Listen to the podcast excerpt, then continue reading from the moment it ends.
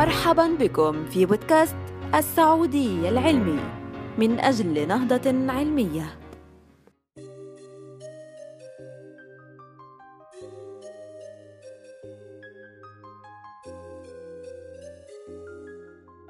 نستكشف في إصدار فبراير لعام 2017 ميلادية من مجلة BBC Focus ماذا سيحدث للأرض إذا انتهت الحياة البشرية كلها؟ وأي نوع من الكواكب سوف نترك وراءنا؟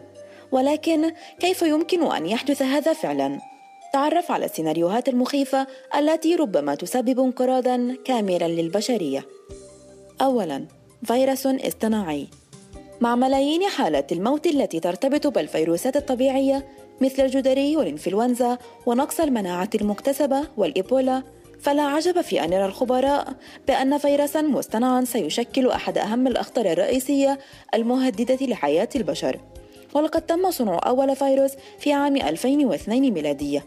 ومع توفر جينومز أكثر من ثلاثة آلاف فيروس فربما تكون مسألة وقت فقط حتى يتم نشر أحد الفيروسات عمداً.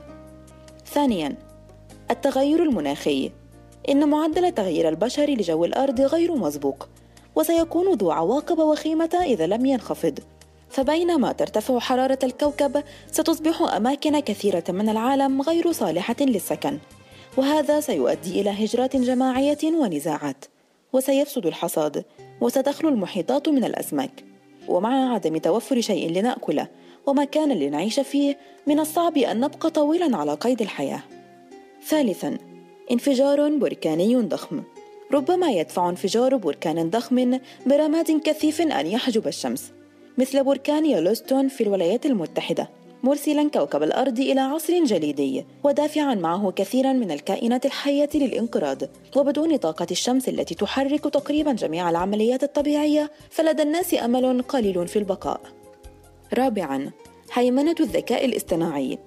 قدر الخبراء بأننا سنصل إلى ذكاء اصطناعي يماثل الذكاء الحقيقي للإنسان خلال العقود القليلة القادمة ولكنها لن تتوقف عند هذا الحد. فقريبا سيفوق الذكاء الاصطناعي ذكاء الإنسان بكثير ولن نستطيع أن نستوعب طريقة تفكيرها أكثر من استيعاب الكلب لطريقة تفكيرنا. والنتيجة المحتملة هي الخلود. إذا استطعنا أن نجعل خدامنا الرقميين مركزين على الأهداف الصحيحة. أو الانقراض إذا لم نتمكن من ذلك.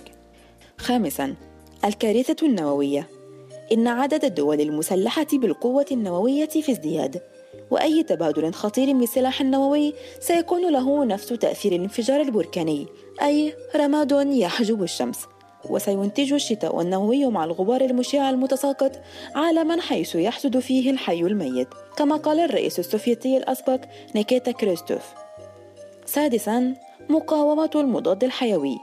لقد غير اكتشاف البنسلين في عام 1928 العالم حيث لم تعد العدوى حكما بالموت.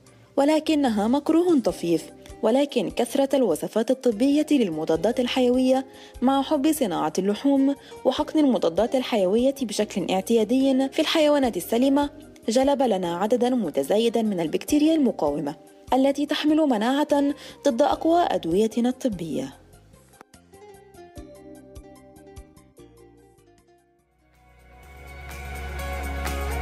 هذا البودكاست من إنتاج مجموعة السعودية العلمي تقديم ومونتاج سمية جابر